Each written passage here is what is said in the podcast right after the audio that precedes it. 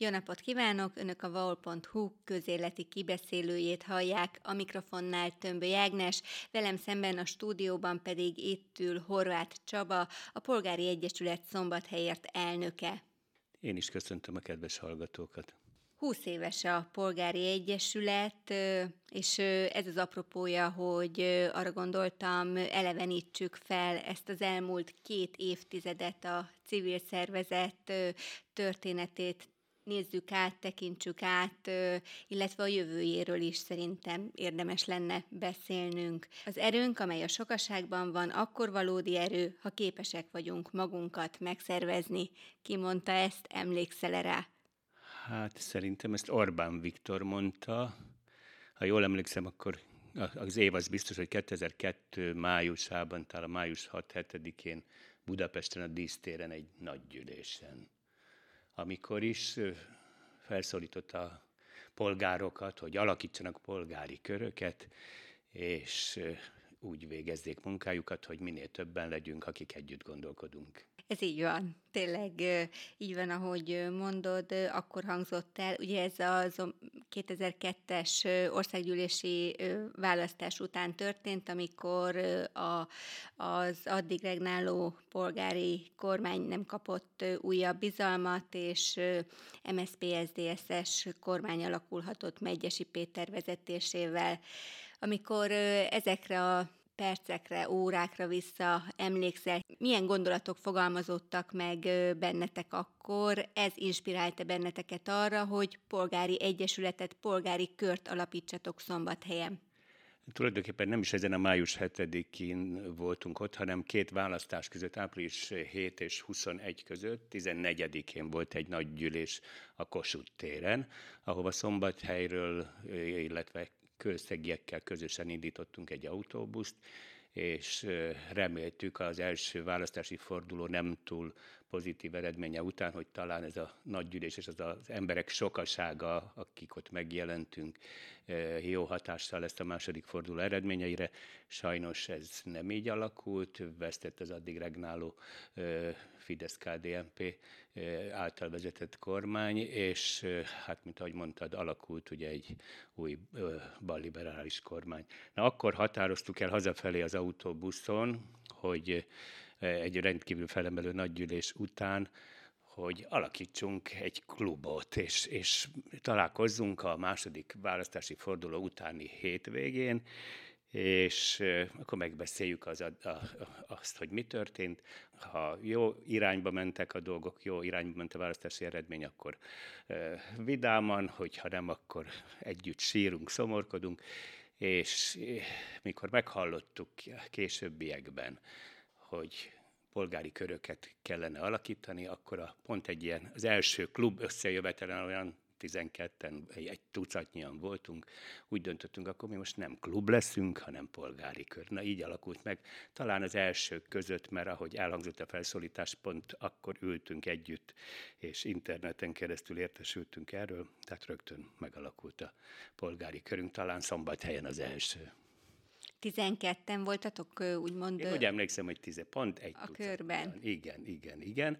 És hát nem csak mi, többen is alakítottak polgári kört Szombathelyen, és ezek a polgári körök rendszeresen találkoztunk, hetente, 2 hetente, vagy egy-egy rendezvényen, és egy ilyen összejövetel alkalmával mindig megváltottuk persze a világot, a közéleti eseményekről beszéltünk, gondjainkról, bajainkról, és az egyik ilyen összejövetelen egy jogászhallgató fiatal ember, Pap Hunor, javasolta, hogy alakítsunk polgári egyesületet, azaz, hogy egy egyesületet, és akkor talán szervezettebben jobban tudunk az elkövetkező időszakban programokat szervezni, és jobban tudunk működni. Na, így jött létre 2002. decemberében a Polgári Egyesület Szombathelyért, amelynek, mint mondottam, Pap Hunor, aki javasolta, lett a vezetője. 3 évig ő vezette az egyesületet, és most már 17 éve jó magam vagyok az egyesület elnöke. A megalakulás után 10 évvel megjelent egy kiadvány, abban arról is írtatok, hogy Olgi néni felajánlása teremtette meg a pénzügyi alapot a szervezet megalakítására. Valóban Horváth Józsefné, Olgi néni szegény már föntről tekint ránk az égi mezőkről.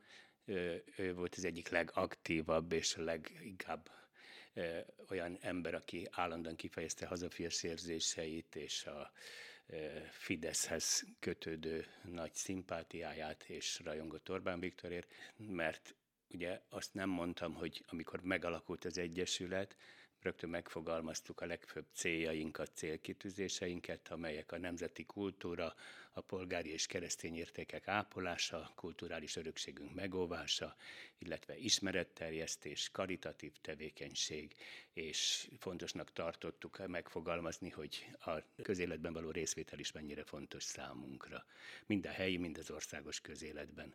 És Olgi néni egy olyan ember volt, aki hát ezt híven szolgálta is, és egy igaz hívő ember volt. Sok szeretettel gondolunk rá a mai napig. Emlékezzünk meg arról is, hogy a polgári körök koordinátora, éppen Szombathely országgyűlési képviselője, dr. Hende Csaba lett. Igen. Ez mennyire segítette a tevékenységeteket, mennyire adott motiváló erőt abban, hogy Szombathelyen a munkát folytassátok, ezeket a rendezvényeket, eseményeket, közéleti találkozókat megszervezzétek. Igen, valóban Orbán Viktor kérte fel dr. Hende Csabát, aki akkor az MDF színeiben politizált még, és az igazságügyi minisztérium államtitkára volt.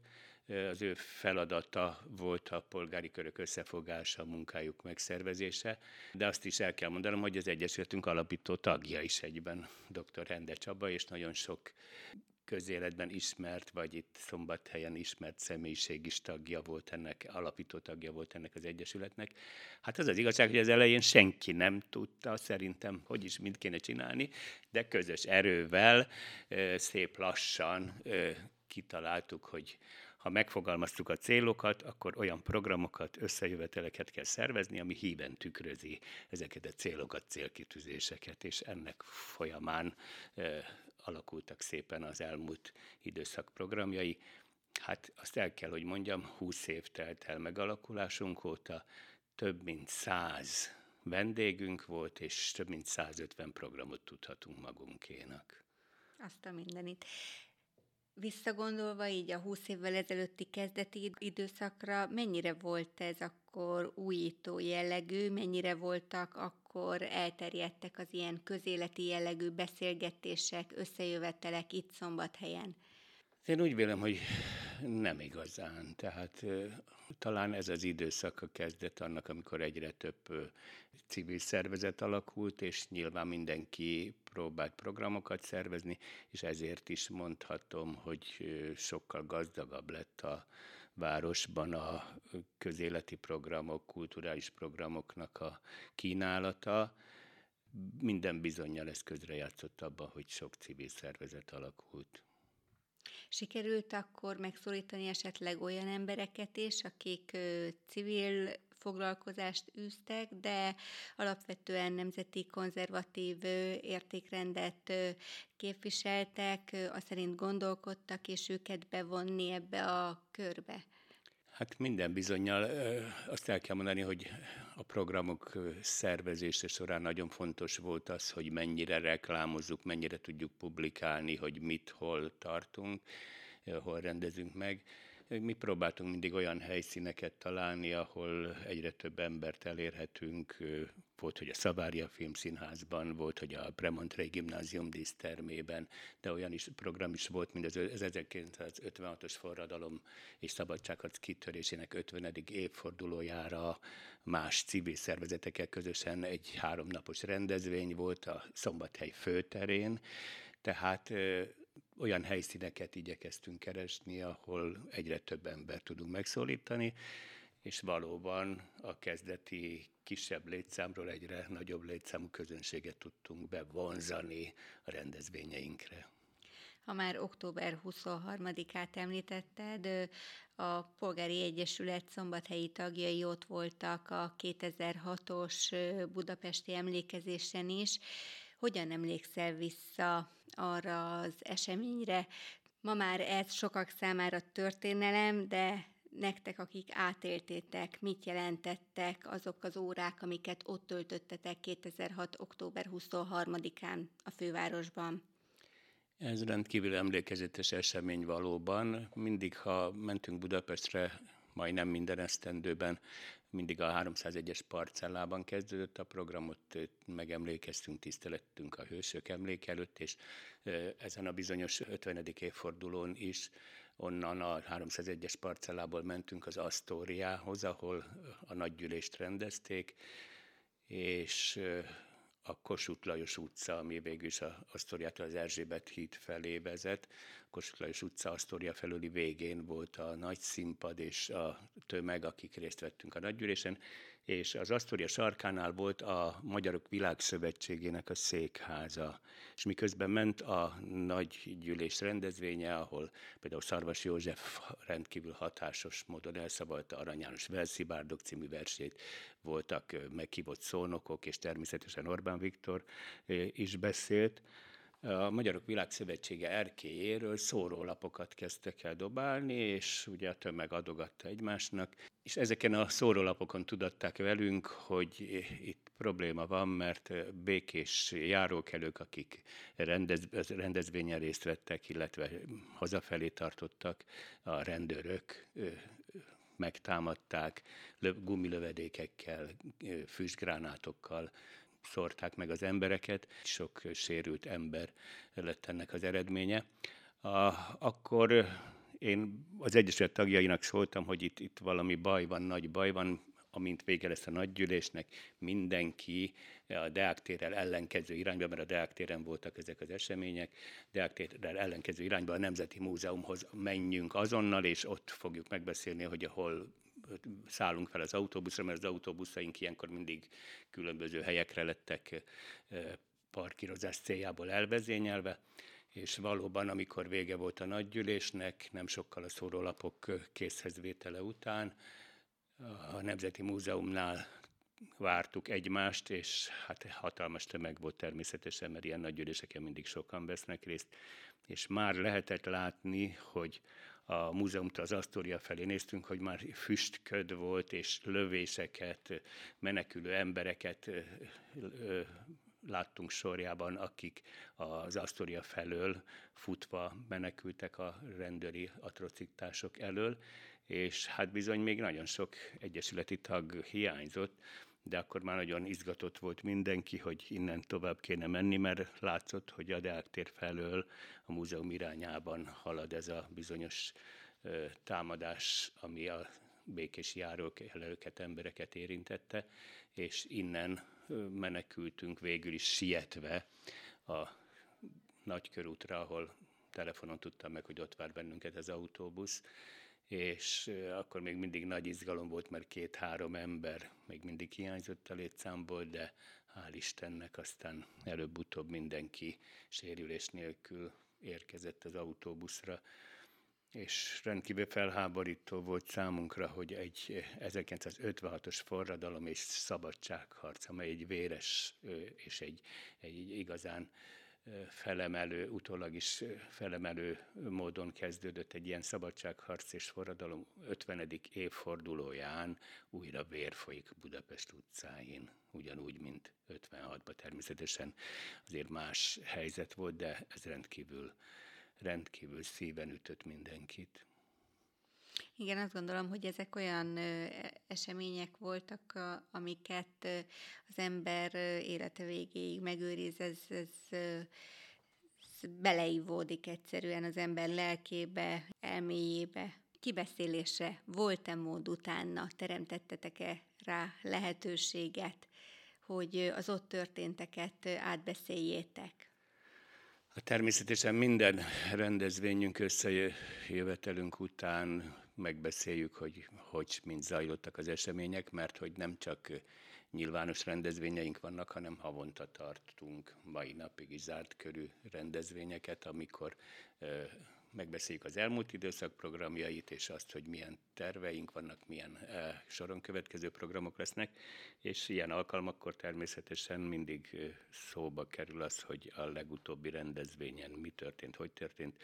Ugyanígy volt ez a bizonyos 50. évforduló után is, és volt olyan, aki a Deák téren bele is keveredett ebbe a tömegbe, amelyet támadott a rendőrség, de sikeres módon azért ki tudott menekülni. Még már nagyon sok ártatlan embert is elfogtak, nagyon sok ártatlan ember megsérült. Volt olyan, aki csak éppen boltba ment le a házából, és elkapták, és volt, akinél zászló volt, azért verték meg. Szóval elképesztő események voltak, és nagyon fontos, hogyha valamilyen eseményünk van, annak jó, pozitív vagy negatív oldalát is megtárgyaljuk és elemezzük.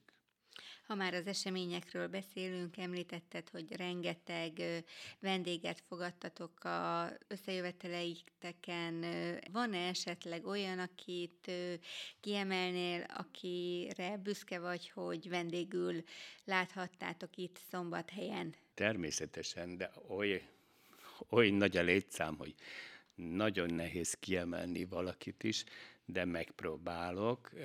Hát, ha politikusokról beszélünk, akkor Áder János, Azbei Trisztán, Szijjártó Péter, akiket mindenképp meg kell említeni. Rendkívül felemelő, hogy ilyen nagy emberek is ellátogatnak hozzánk, de egyházi személyiségek is voltak vendégeink, mint Veres András megyéspüspök, Horváth József atya, de sorolhatnám a művészeket is, színészeket, voltak írók, olvasók, hát hogy talán a legnevesebb írónk egyike Jókai Anna volt, de itt volt Döbrentei Kornél költő, a színművészek közül a legnagyobbak közül is sorolhatnék neveket, mint például Kubik Hanna, vagy Piros Ildikó, aki egy Szabó Magda esttel örvendeztetett meg bennünket, rendkívül emlékezetes program volt, vagy Nagy Anna és lánya, Huszári Kata, akik egy Lázár Ervin műsort hoztak el nekünk. Költészet napján volt vendégünk Koncz Gábor, aki rendkívül emlékezetes műsort adott költők, írók alkotásaiból, és ami nagyon fontos számunkra, a művész vendéget hívunk, hogy egy hullámhosszon legyünk, ők is azt a célokat, célkitűzéseket, amit megfogalmaztunk, híven tükrözzék a programjaikkal is. De volt vendégünk közgazdász professzorasszony, például dr. Csatmagdolna, azért ő is egy nagyon nagy egyéniség a maga szakterületén, vagy dr. Bagdi Emőke, aki rendkívül szuggesztív és rendkívül élvezetes előadással örvendeztetett meg bennünket.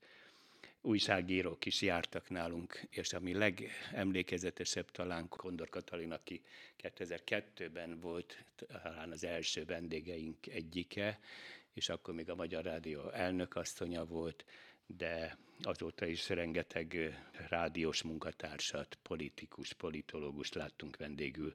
Ami nagyon fontos, hogy alkotó művészeket is hívtunk meg, például Lesenyei Márta szobrász művésznőt, vagy egyesületünk tagja, Sütő Éva, aki iparművész, az ő alkotásaiból is rendeztünk kiállítást. Nagyon nehéz tényleg azt mondani, hogy kit emeljek ki, kit nem.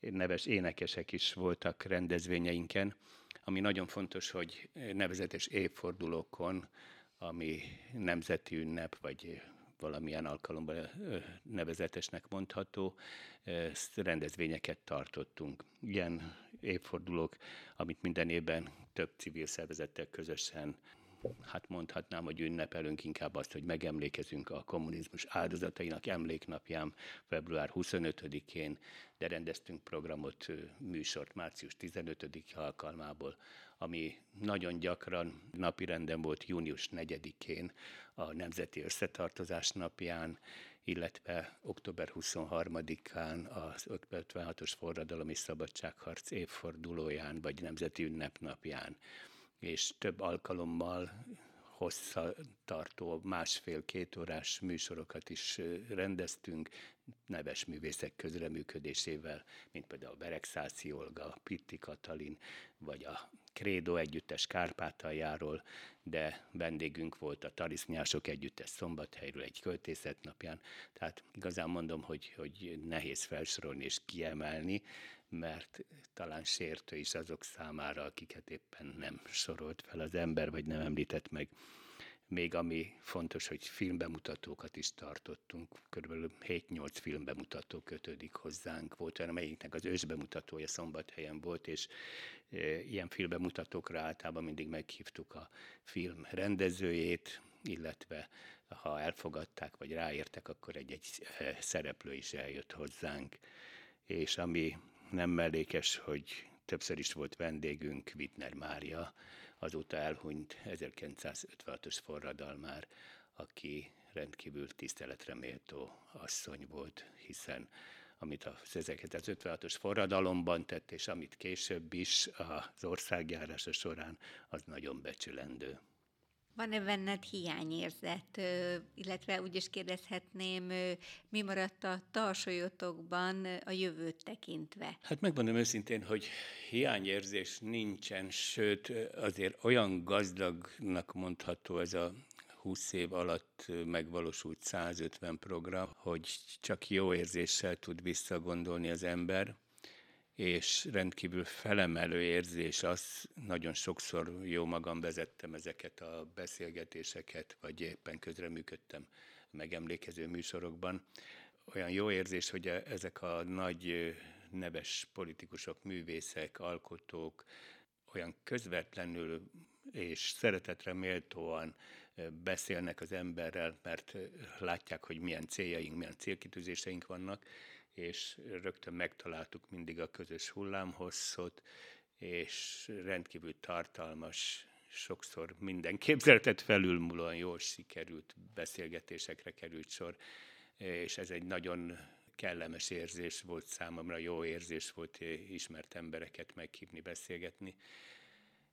Azért nincs hiányérzetem, mert egy ilyen program megszervezése, lebonyolítása, az sokszor sokkal több munkát igényel, mint magának a programnak, annak az egy másfél órás programnak a megtartása.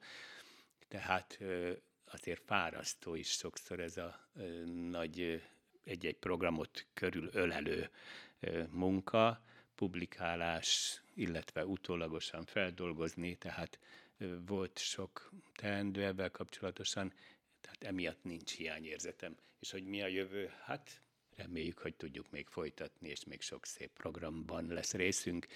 Azt hiszem, hogy akkora nagy a tárháza a programjainknak, tehát amit próbáltam érzékeltetni, nagyon sokrétű és sokszínű programunk volt, ezért nem érzem úgy, hogy valami új mezőt kellene keresni, olyan területét a világnak, közéletnek, ahol még nem jártunk, vagy nem rendeztünk abban kapcsolatos programot. Köszönöm szépen a beszélgetést, hallgatóinknak pedig a kitüntető figyelmet, hogyha tetszett a val.hu podcast adása, a közéleti kibeszélő, akkor lájkolják azt. Tömböj Ágnest hallották, viszont hallásra!